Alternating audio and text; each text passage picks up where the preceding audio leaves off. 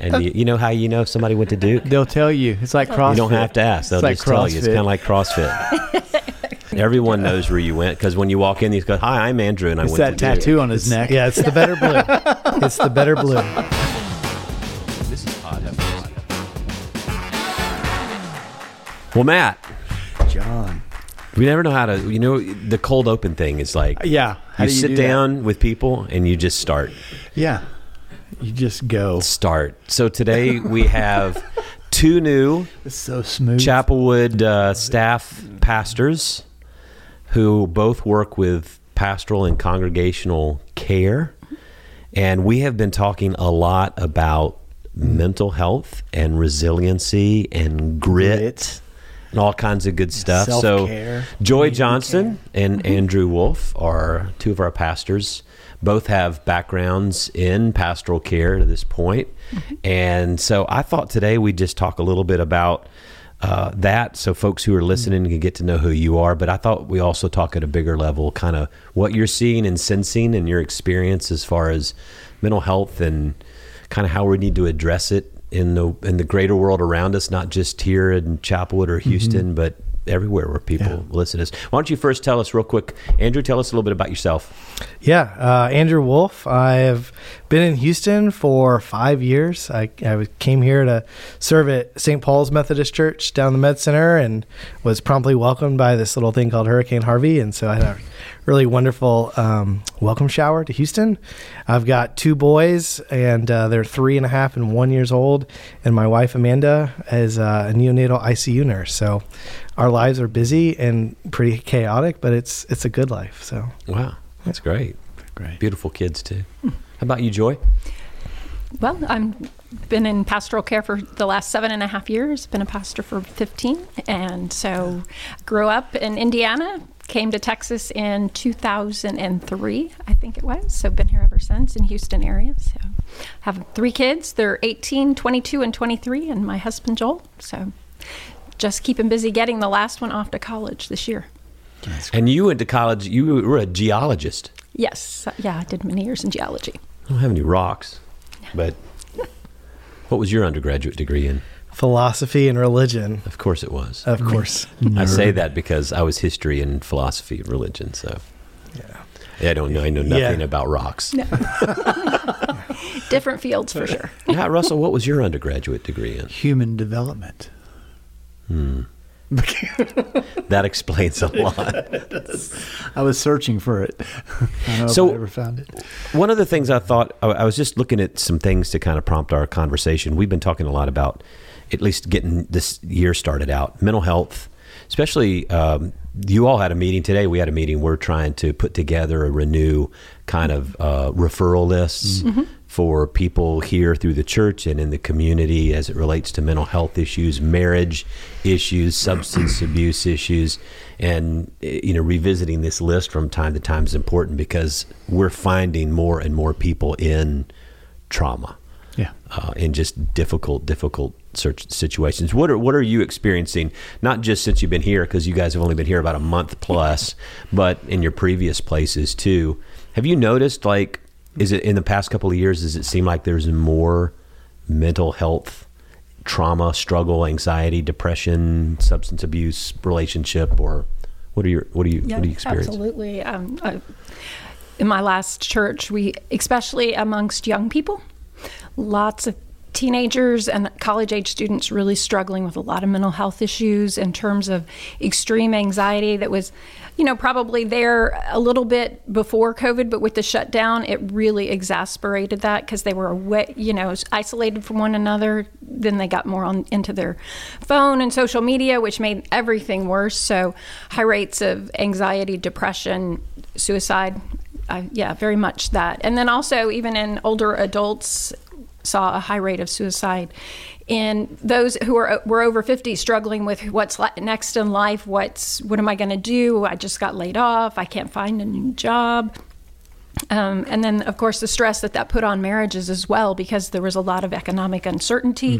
So, lots of stress in marriages and divorce. You know, maybe maybe relationships that weren't super great or Yeah. a little struggling before COVID, and then during COVID and after, just lots of people deciding, you know, I, am not doing this anymore. So uh, a higher rates of divorce as well. How about you, Andrew? Um, you know, I, I, I kind of joked about Harvey being a welcome shower, but I think that year, 2017, was pretty darn pivotal, um, especially for our students. So that year began in August uh, uh, with Harvey, and it ended with the shooting in Santa Fe, right? And so, like, students in this particular area just just were compounded multiple ways, and and so what you know what I keep seeing And for people who listen, Santa Fe, Santa- not, not New Mexico, but That's right. Here is a suburb of Houston. Yes, suburb of Houston, halfway between Houston and Galveston, where uh, Reverend Paul was serving down uh, before joining our staff. So, um, you know that that year was just kind of for me uh, such a break open moment where. Um, it, it wasn't just an isolated event. It, it just kept compounding, and and then we keep seeing that again through the the, the pandemic, um, and it's just these these events that really crack open so many inequalities and injustices around healthcare, around housing, around education, and and the, this just it's not it's not just a problem in other places. It's it's literally here, um, and it and it hasn't really really had a lot of a lot of people to address it or, or to be involved in it. It's it's, a, it's a major issue. Yeah. Yeah, it feels like this this is going to be as we come out of COVID and uh, you know in our in our denomination some denominational struggle and disagreement. But as we're coming out on the other side of that, it feels to me like this is the lane, our big lane where Jesus is leading. Yeah. Not just doing a better job of forming disciples versus the culture stuff that's influencing, but really the healing and the pulling together around a lot of the brokenness that's happened.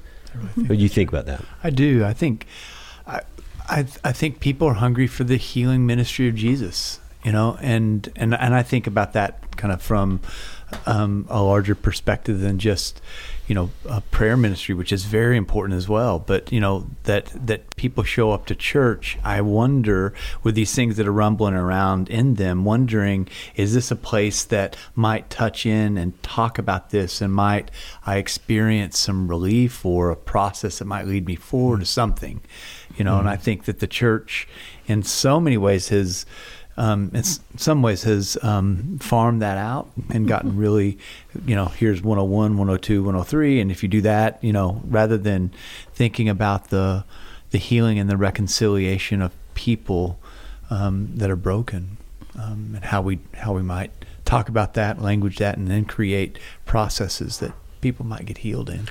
You know, it's interesting. I was looking at um, a report that comes out. Mental Health America um, does the state of mental health, and this 2023 report. It, it was just interesting to me. They- They're mostly just statistics, but if any of these resonate with you, just jump in. It's it. You know, they said from 19 to 20, 20 percent, almost 21 percent of adults were experiencing some type of mental illness. That seemed really high to me. I mean, that means one in 50 five people Yeah. that you run across Yeah. are struggling. That's 50 million Americans struggling with some type of mental illness. The vast majority, this was interesting because I know, Matt, you've done a lot with uh, substance and recovery and all that kind of stuff. The vast majority of individuals with a substance use disorder in the U.S. are not receiving treatment. 15%, 15.3% of adults have a substance ab- uh, abuse or substance use disorder in the past year. Of them, 93%, 93.5% did not receive any treatment of any kind. I'm not surprised, honestly, because it's kind of a hidden epidemic. Like you really don't don't want people to know that you have a mental health issue. I mean, not many of us would open up and talk about that. I mean, I heard your sermon on Sunday where you did mention you had struggled and you had reached out and received mental health care. And so I think that that's where it's important is is to make it open that it's something that we mm-hmm. don't need to be ashamed of. Yeah. And so that people will actually get the help. But mm-hmm. they often will cover up their mental health struggles with some sort of alcohol use, or yeah. substance. Well, I would just probably. I, think what I might throw in there too is, I mean, I'd like to look at is that for a certain that 19 to 20 demographic age? Because I guess my I experience, just adults, however Just they adults, define yeah. adults. Yeah. Because because my experience has been that you know college kids are a lot, lot high school kids are a lot more in tune with wellness and mental wellness. So uh, last weekend, I, I got to spend some time at Duke uh, for some board meetings, and one of the one of the uh, afternoon sessions, we got to tour this new student wellness center, and it's this gorgeous three story center where uh, counseling services, where the the pharmacy, where doctors, all this stuff is integrated in this one space, and then they have these little breakout rooms for these students to literally do things as simple as as craft and crochet. And, and it's a place where these students come together to deal with the stress and the anxiety of being in that high pressure kind of situation. Um, you know so when you said 19 or 20 percent uh, you know one in five is kind of experiencing like like i think at duke that's probably tracking pretty well but they're but they're really open to it. They're really open to finding ways to deal with what's going on. Whereas i wonder you know with me uh, my older older folks like what do I you- mentioned this in a, in a sermon a couple of weeks ago is that the younger generation does not view mental health with the same stigma that my generation or older than Sure. or, or Matt's generation, which is Which a is even much older than yours, John. than my generation, because you didn't. If mental health meant mental illness, and that meant something Yeah. was broken or wrong. Now, when you say mental health to young people, they look at it as like, okay, I have physical health, I have mental health, I have spiritual health, I have psychological health, and they look at it as like you all have to have it all in balance together. So this makes sense that in a in a place like Duke, a university, or where there's a place where the younger they're not afraid to go. Yeah, they're they're they're a lot more like easy to dive in, and they know that there's a safe space for that. So even though we have this this epidemic now of mental health with young people, they're more willing to be helped or seek out help. It seems like. Mm-hmm. Yeah, and it, I mean, and what we were experiencing, there wasn't radical things. I mean, it was like crocheting, and it was meditating, and it was it was doing drum circles and yoga class. I mean, it was stuff that that gets them in tune with themselves and pulls them out of the high pressure that they're in. The stuff that's really drawing them down and just reconnecting to themselves. Yeah, I wonder if like if mental he- if mental illness or having a mental health issue is really about a dislocation and a separation from oneself and then an isolation based on that. If mental health could also be um, seen as a reconnection, you know, and I and I wonder if the antidote to most of our mental maladies and our physical spiritual maladies is about connection is the antidote. And I think that's where the church has a lot to say mm-hmm. and a lot to offer if we can do that in a way that's salutary to people that are struggling, where it doesn't feel like I have to get my stuff cleaned up and then I'll show up. Right? Right. No, this is a this is a place you get your stuff cleaned up. Come on. You know? Yeah, that's one of the things I think that the church does do that, you know, that we sort of lost in COVID but has come back, which is the ability to connect. I mean, Yeah. human connection with each other and then around the spirit and, and just that is what has glued society together for so long and we have really lost that but i see that rebuilding mm-hmm. here very much so as people are returning they're hungry to be in relationship with other people and that I mean, science studies have shown actually being in relationship and being in groups actually is literally good for your mental health, and so it creates healthy endorphins. It's good for the mm-hmm. body, so it's also good for the soul. So that's where the church can really, really be a part of bringing about the healing of our society. There's a guy who comes to church here. He comes just about every week. And he told me recently, he says, I can't hear a word you're saying. I can't understand anything in your sermon. He goes, I go home and at four o'clock or three o'clock, whenever, when it shows up on YouTube, I watch it with closed caption. And then I can understand what it was that you said. And I was like, Yeah, but you're here every week. He goes, I wouldn't miss this. He goes, ah, I just want to be here in the room Yeah. Yeah. and be with the people and be in the experience. I'm like, he's coming and he doesn't know what in the world I'm saying. He goes home later to figure it out. Like, he probably is better off than some people who hear, but I just thought, man, that's really cool. Yeah. He just wants to be in the room. That's beautiful. Yeah, I mean, I think one of the things for me, like tying this into the sacraments, right, is is when we do communion together, we say, "Do this in remembrance of me." Right, and that word is like to literally remember, to put the mm. the dislocated mm. members of ourselves back together, together. in this meal around this table all together. And and for me like that has just been a, a kind of a, uh, a, a a place of, of of really putting my flag in congregational care is how are we remembering people? How are we helping them to remember themselves? How are we helping them to remember their faith remember you know their community? Like because we are just we're pulled in a million different directions. And mm. and when we're stressed out and when health gets struggles i mean it's just it's a it's a powerful word for me to literally have jesus say remember me mm-hmm. and so how is the church remembering people literally putting them together Yeah. Another stat they said millions of adults in the United States experience serious thoughts of suicide, the highest rate among multiracial individuals. Percentage of adults reporting serious thoughts is about 5%. That's 12 million people. I, I, I, I don't how how are y'all sensing and, and getting a sense of this? I think with young people it may be higher. Um, there was a story recently in the news of a young girl who committed suicide because she had been bullied in school and the girls had attacked her, beat her up, hit her with water bottles. They filmed it and then they post it on social media and then of course everybody piles on so it wasn't bad enough that that happened in the hallway she had to relive it over and over and over again and this young girl took her life. Um, and it's just the stress and the the pressure of of all that we've been through. You know uh, kitty harris when we had a couple weeks back talked about this whole play on you know with covid the argument of oh well we got to take kids out of school to protect them but at the same time removing them from that social connection was almost as harmful for them in their development as the threat of covid right and so now we're facing two years or a year in some places more of of kids who've fallen behind kids who isolated and, and I think it's just I think it's an epidemic that is going to take a long time to overcome, a long time to overcome. Over half of adults with mental illness do not receive treatment. Um, almost a third of all adults with mental illness reported that they were not able to receive the treatment that they needed, uh, which means that they just didn't have access to it. They couldn't afford it. Now, that's, you, you it goes back.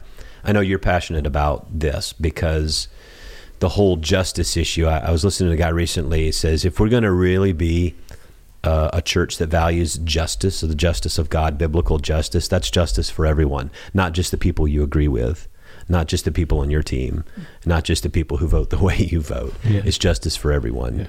And justice usually, I say usually, justice is always about the one on the underside the one that doesn't have access, the one that is marginalized, the one that is put away, the one that doesn't have a voice. Yeah. Sometimes we think the injustice is being done to me, and yet we're the one with all the power.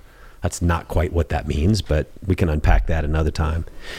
Uh, you, you've been involved a little bit with when you were at St. Paul and, and, and doing some work around justice and caring for people in the community. You talk about that a little bit? Sure. Yeah. So, um, out of out of Harvey, we um, we had this this meeting in the community where um, folks came together and, and were asking these questions of justice. How do we how do we create equity in healthcare and and education, et cetera? And so we had this kind of powwow meeting uh, down in Braeswood area, and at that at that there was a group of people from U of H, and uh, they were like, "We really want to start a health clinic. We want to do something good for the community, but we don't have anywhere to do it uh, because it's really expensive to to lease property to do all this space." And I said, "Well, I really want to open a clinic. I want to do something for the community, but everyone on trustees says that's a lot of red tape, and we don't want to deal with malpractice." And so it's this beautiful moment of like, I've got space, you've got know-how. Let's put this thing together. Uh, and so yeah, we've we opened a clinic in 2019, and um, you know it's it's kind of basic preventative health healthcare for for anyone and everyone that's provided for free of charge. But it's just for me, it, it really fills that gap. You know, going back to the statistic of people didn't have access to or whatever. Like you can you can get you can get to see a doctor here in Houston, right? We have lots of places to go. Uh, but mental health crises don't wait for six months to to get inside the doctor's office, uh, and so like having having places that are stopgaps or that really meet these immediate needs are kind of a big part of how we you know s- stem the tide of the pandemic or that s- yeah issue. And, and piggybacking on that, the report here says that 11% of adults with mental illness are uninsured. Hispanic adults in the United States were the least likely to have health insurance if with those with mental illness. Uh, almost 20 almost 20% reporting that they were not covered by insurance. Now think about the demographics of Houston. Yeah. Do you do you know what the number of uninsured adults in Houston is? You're gonna I, I have a feeling you're gonna I, tell I us. definitely know, but I just wanted to see how. No, this is great. It's twenty six percent. Twenty six percent. Well, if you think about the trend here on that on that Hispanics are likely are the more likely not to be insured. And you think about the demographics of Houston, that's kind of where I was leading. It's like we're almost what about 40% Hispanic.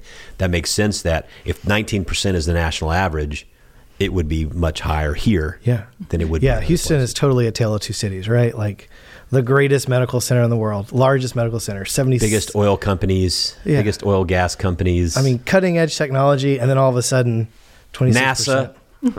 going to the moon. and then 20 what'd you say and then twenty six percent of people who live here, with all of that economic power, all of that stuff happening in our backyard, um, twenty six percent can't can't get access, and you know our healthcare is tied up to our jobs as well. So what is that saying mm-hmm. about how you know how we face or how we address mental health issues as well? Yeah. It's where where where people are getting their care from. Mm-hmm. Mm-hmm. That's What- why the county jail, they say in Houston, is the largest mental health facility in the state of Texas. You know, and because that's what we folks that don't have access to that are going to have more occurrences with the law, um, you know, than say my boys would. Um, and that that's the that's the place that folks go when there's a lot of depression, anxiety, fear, trauma. You know, is it that then the county jail becomes a place where our our culture does that. What I was going to say was, is not only, I mean, you, there's a, that group that doesn't have any access. what I've uh, encountered in my last church was we had a large group of people who were had maybe had insurance, had economics, but didn't have access to it. Especially women who were in maybe a, they they were suffering from economic abuse, which is where the their spouse controlled all the money. They didn't work, they stayed home, but they really needed mental health care to the point of maybe they were even you know domestic uh, violence was a real issue, and so one of the things that I worked on there was making sure that I could get them access to mental health care that didn't didn't show up on their insurance, didn't show up on their credit card. And so, you know, just, and that they could afford it because they had no money, even though they might have lived in a very nice home with a, a spouse who had lots of money, but they had no access to it. So that is also a challenge that people face, which is even when you, you know, uh, you don't fit the, fit the list of people who could maybe get access to some free mental health care but there it is out there and we can help you find it if you need it mm. Yeah, and that's one of the things we're talking about. Really, really refining the resource mm-hmm. package and sheet. You know, of of especially here in mm-hmm. Houston. But I think this is work that churches are going to need to do eh, wherever they find themselves. Yeah. I mean, no matter where they are. One of the, one of the interesting stats that I was been uh, I read a, a book a while ago called Deaths of Despair, where uh, the U.S. mortality rate started to increase midlife and about 22, um, and it went from about 57 percent. It was kind of going down, and then it's like gone up over 300, and those deaths are deaths from alcohol, from suicide, um, uh, and there's one other factor in that. Oh, and drug overdose right? And that that that has like in 22, I think in 21 there was over 100,000 deaths to overdose alone just for drug overdose, and I and I think that there's these like like and middle class white guys are the fastest growing folks that are committing suicide in the in the U.S. Um, and so I just think that there's like this something that our system like it's like the canary in the in the in the coal mine that I think that there's a way for us to to talk about mental health as if now just get back in the game, right? Rather than being a prophetic maybe voice um, in our culture that says the game that is being played is rigged against us. Um, both in terms of our families, in terms of our intimacy of relationships, and um, in terms of what it means to be human together. And we need to reimagine the game in a sense. And I just wonder what the, you know, how we do that as a church and the pastoral kind of kind of utterance and care that that requires of us. Yeah, in a church like ours, we're pretty diverse as well. I mean, you know, we mm. sit here on our main campus in a very privileged, very nice neighborhood, but we also have mm. uh, a campus that's uh, across I 10 in a very different demographic, a very different neighborhood, very mm-hmm. different makeup. But even here on our campus, you come on Saturday night and you're going to get a totally different experience yeah. at Mercy Street than you get on Sunday morning. Mm-hmm. And um, I, I, think that that's why it's so important. I, I, we say all the time, it's like Mercy Street is not the only place that has people who have addiction issues or um, drug issues or alcohol issues or marriage yeah. issues or brokenness issues. They're all on Sunday morning too. They just look different, you know, uh, and they may not be as honest about it. Yeah. That's probably true in every church. Yeah, yeah. You, know, you yeah. put on a good face. Yeah, or or there there's there's levels of um, places that those things will take us you know what i'm finding at mercy street is that some of those levels have taken folks to what's called the bottom. You know that they've you know it's it's the country western song gone bad. You know it's they've gone all the way there. But on sunday mornings there's a sense in which you can mitigate that some more but people really are in the desire not to hide that. They want to talk about that. I think they're yeah. they're trying to figure out where can those conversations happen and relationships break out yeah. is what i found. I mean i think to answer your question too matt is um, I, I, you know, I think when the church is is that kind of prophetic voice that stands in those gaps where where where we do see that disconnect, I think what we're, we're going to find is that the powers are gonna are gonna push back, and they're going to push back really hard, mm. right? That that when the church starts saying, well, maybe the game is rigged and we should look at another way, uh, there's going to be a lot more voices that say those people are, are insane. They're wrong. Don't listen to that. Mm-hmm. The game that you're playing is the game that you should be playing, right? Mm-hmm. And so I think for for the church, if we're going to engage that, like it's it's not just a long haul, but it's like a core value, mm-hmm. right? It's something deep to who who mm-hmm. we have to be. Otherwise, we're just, you know, we're incongruent with with our witness to the right. world right. Right? And so and that's yeah. like what we're talking about with spiritual development and care and and discipleship around here. It's not just about like like having a spiritual epidural against the pain right? It really is about being able to reimagine my place within the world and how i might live in this world as christ um, as my guide and follower and, and master and savior and walk in a way that is going to I think, bear witness to a different way of being, maybe called the kingdom of God. I don't know. You know, you know I think too in our um, we talk a lot about children mm. and young people yeah. around health health issues. Mm-hmm. We saw this uh, particularly in the pandemic when our food pantry at uh, Gessner, you know, was the third largest distribution site yes. in the Houston Food Bank area, like 16 counties or something like yeah. that and to see the families that are coming through and to see that okay these young children who are disadvantaged are also not going to school which means if they're in a school that provides a free lunch or free breakfast program they're not receiving that so mm. the school districts were trying to hustle to figure out how to provide that for families yeah, right. outside of the schools that was not always effective and didn't work well and so and then they didn't have the capacity when they're not in school that maybe someone who was wealthier could hire a tutor on Zoom or like I know of a, of a couple of families which was great and I think my daughter helped kind of supervise. These kids would meet together and have class in someone's home. They were socializing they were together and you know these parents were paying someone to come watch them do that even though the parents were there at the house. Not judging I'm just saying sounds great uh, but it was kind of like I'm paying for someone to come do school with our group of kids, even though they're not allowed to go to school. And a lot of other people didn't have that. Yeah. But not only not only with, with with those aspects on socioeconomic stuff, but even before the pandemic, this research says that anxiety and depression mm. were becoming more common among children and adolescents, increasing 27% and 24% respectively from 16 to 19. And by 2020, 9% of the kids had been diagnosed with anxiety problems, 4% diagnosed with depression. We're talking about children.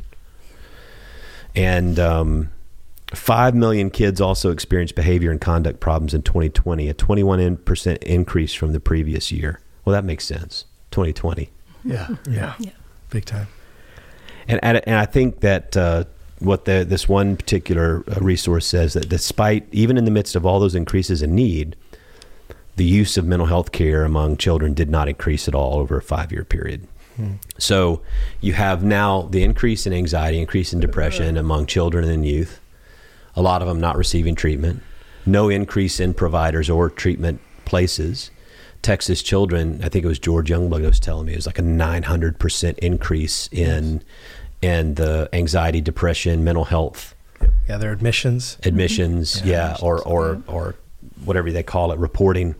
And I'm just thinking to myself, man, this is uh, it's bigger than you think. Yes. If you if you think, oh, that's overplayed or whatever, you're wrong. Yeah. It's it's real.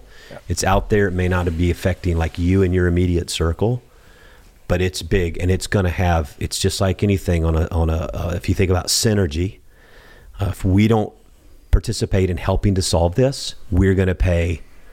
All of us are going to pay. It's going to impact all of us. Yeah. Yeah. Yeah. And I kind of wonder like what Jesus is would do if we just kind of ran the clock out and we just said, okay, let's hold some, you know, some programs or something as a church and we don't say, wait a minute, you know, that like, like people are dying because there's something wrong. Something's happening that's wrong.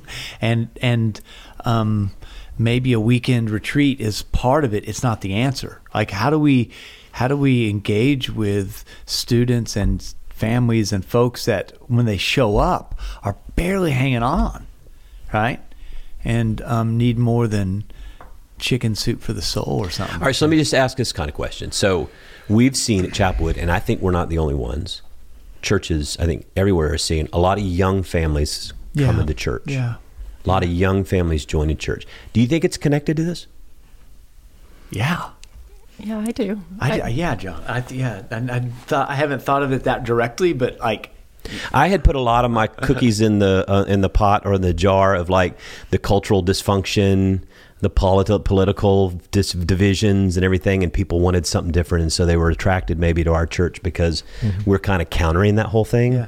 You know, in the way we're doing what we're doing. Yeah, but the more I think about it, it's like this is it's not just us. I think this is happening to in a lot of churches. I'm hearing this that a lot of young families are coming, mm. and I'm just wondering if this mental health crisis, depression, anxiety, if they're now seeing this manifestation in their children, and they're looking, they're flailing like, where do I go? Where do I get help? And I think I'm just, I'm Yeah. this hypothesis. I don't know. This may we may not know for years. Yeah, I mean, I I think um, with a young family myself, like all that I crave, I think what what my kids crave is stability, is routine, and I think that that I maybe what what families on are looking at when they see the church, maybe they think, all right, it's kind of an old fashioned, maybe slightly dysfunctional institution, but it's still around. Maybe it'll provide us some Yeah. stability, right? Yeah. Maybe it's got something still left in the gas tank, uh, you know, because because you know we had six baptisms this Sunday, Seven. seven. Uh, who's counting?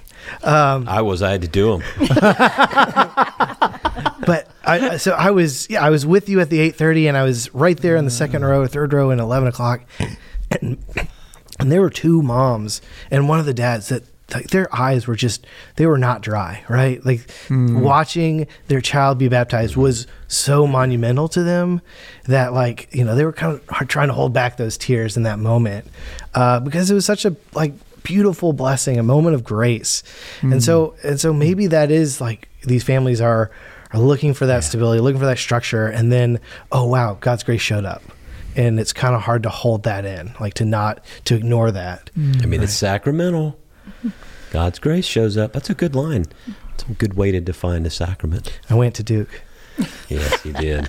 and you, you know how you know if somebody went to Duke? they'll tell you. It's like CrossFit. You don't have to ask. They'll It's like just tell you. It's kind of like CrossFit. I want to do. John, I, did I tell you to do CrossFit? yes, you did Okay, tell me you did CrossFit. yeah Poor old What if us. I did CrossFit and went to Duke? I would be We insufferable. have four You different. did. We have four You different did. seminaries reflected I here, did go to We Duke. did. right? I taught at Duke. I did. You went to Fuller. I did. Yeah. And we all know where you went. Everyone knows where you went because when you walk in, he's go, "Hi, I'm Andrew," and I It's went that to tattoo on his neck. Yeah, it's the better blue. it's the better blue. And you went to SMU. I went to SMU. I went to Perkins. So, All right. Ponies up, and then I mm-hmm. went to Candler at Emory. Mm-hmm. So but I do, I do think that what's drawing younger people is that hunger for mm. connection. I mean, even my own kids suffered a lot through COVID and the loss of friendship, and the, and they developed the anxiety and the depression. And I've walked with them through that. I had the ability to get them the mental health care. I was grateful that I recognized they needed it. That's half of it.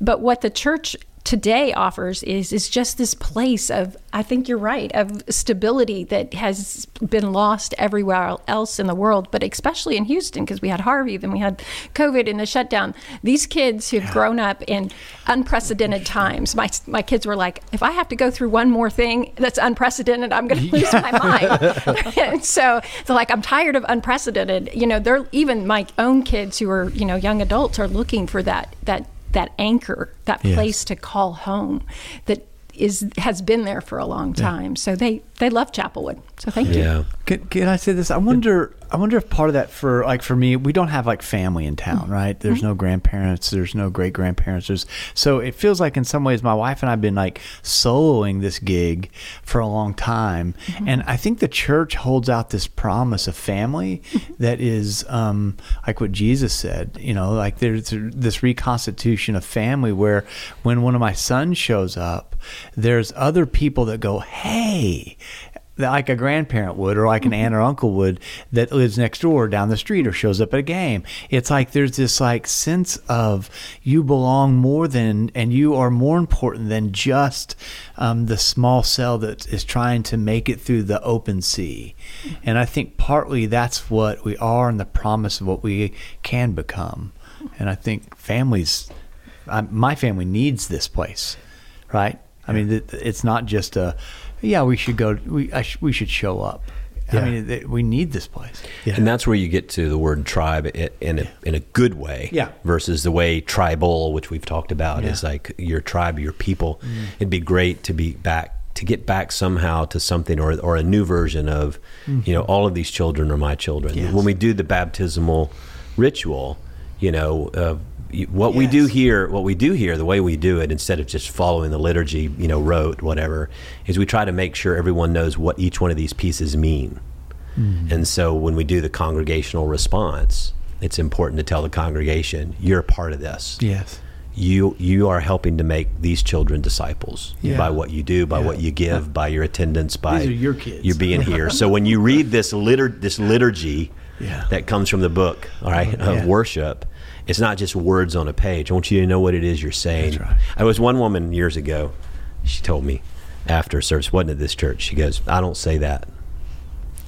Oh and I, gosh. and I was like, I'm sorry, what? She goes, that thing that we say that you say at the end. She goes, I don't say that. Why? She goes, because I'm not going to pray for that child. And if I said that, I mean, and I was like, I can't believe you just said that. you can't pray for him one time. Well, I just probably won't pray for him. I, I'll pray. I, okay, fine. I bet I'm not. I was like, wow. yeah which reminds me am i praying for those kids right yeah. Uh, uh, I will Our pray for them our that they will will become them. Yes. disciples who walk in the way. I mean, that's what we say. We make that commitment. I will pray for them.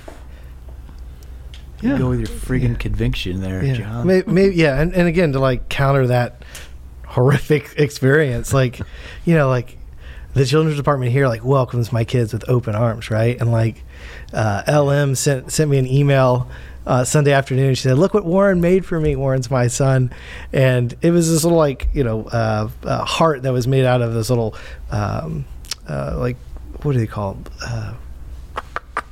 Crochet, No. yarn, Wire. felt. wire, the felt wire. What is it called? oh Pipe those cleaner. Pipe cleaner, yes. Made From a guy who doesn't smoke a pipe, obviously. Yes, exactly. exactly. But it was so cool, right? Like he made her this thing and then she sent it to us and it was it was like very clear that this is a church that's going to like be praying for my kids. That's going to be showing up for them and, Yeah. like, Yeah. and like making them feel like this is a, a family, Family. that that it's not just up to me and my wife to make it work. Well, my point in telling you the horrible Yeah. story about the lady was that you know when we pray this, we should mean it. Yes. Yeah. At least she was honest enough to say, I- "I'm probably not going to pray for this kid." So, so, I mean, if you're going to give her any noble, like uh, whatever. All right. So as we leave, um, one word of advice you'd give to anybody listening that feels as if they are struggling or depressed or anxious, or maybe they have a child or a young person. What would be your advice uh, for them? I'd say reach out to us, your pastors. We have resources. We know community places that we can get you help and get you headed in the right direction. We have resources in the church, you know, for all economics and all options. And churches have been shown to be the first, you know, we're the kind of the ER for mental health. Yeah, so come and right. let us help you reach out because we want to walk with you. God Yes. wants to heal you. Yeah. Thanks.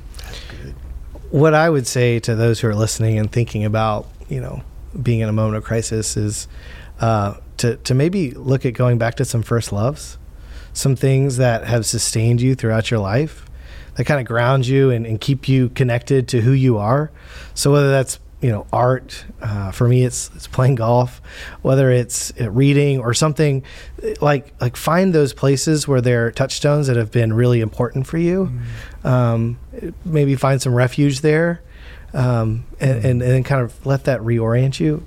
Come to church, but I think there are some things that we have already naturally built into who we are that just reconnect us to ourselves, um, and to give those things a shot. That's great. Yeah. How about you? I just I normally just give folks your phone number. Oh, thank you. Nine seven five. No, I think those are great. I, I I kind of go back to connection. Um, where can we make connections, and where can those connections kind of reattach us, remember us, you know, Yeah. help us? So that's my that's my go-to. I'm getting to a place now where I'm I'm unapologetically saying to people, it's time to come back to church, and I not from a guilt, not from a shame, Yeah. but I think we got into this behavior practice Yeah. of not coming, and Yeah. so a lot of people watch online. I think it's great, but it's like the story I told of the gentleman earlier. I mean, he comes, he can't he can't hear what I'm saying. He wants to be here. And like so if you if you can be in the community, mm. like you said, a community that loves you, mm-hmm. cares about you.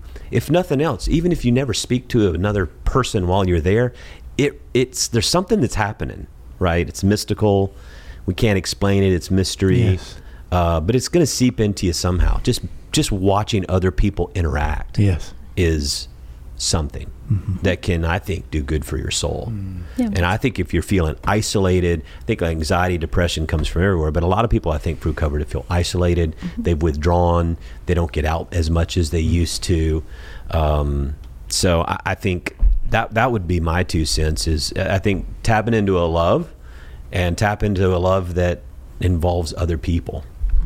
You know, right. um, that's my thought, anyways. Hey, thanks for coming Yeah. This is and great. sharing a few it. minutes Thank you. with us. I know we'll have have you all on again and talk about different things and so this has been this has been really good. So we have this way we sign off and before I do, make sure if you're listening to this podcast, please subscribe to the podcast. Make sure you rate it, give us 5 stars. That makes it good. Doesn't it, Jeff? Just when you see 5 stars, You just say, pushes "What are up. those folks up like to?" this is so good. I'd listen to that. I want Need to it to be this. number one in Apple Podcast. yes. and what? Help us to get to number one in Apple Podcast. Uh, number one in whatever category, this is. I'm not really sure what category Random this is. podcasts. Pod have Two mercy. guys in a microphone. two guys and a mic. But uh, yeah, any, anything you do, and when you share it, when you like it, when you subscribe, subscribing is good. It does. It drives up whatever the magic algorithms of Elon Musk and and Facebook Meta and whatever they're right. doing. I don't know what they're, they're doing, doing. but uh, they kind of they kind of soak up to the top. So we have this way we sign off where we just say our names. So we're gonna do. We're gonna see if we can do it first Okay. take. All right. We'll have to cut. I'm John Stevens, I'm Matt Russell. I'm Andrew Wolf. I'm Joy Johnston. and this is Pod Have Mercy.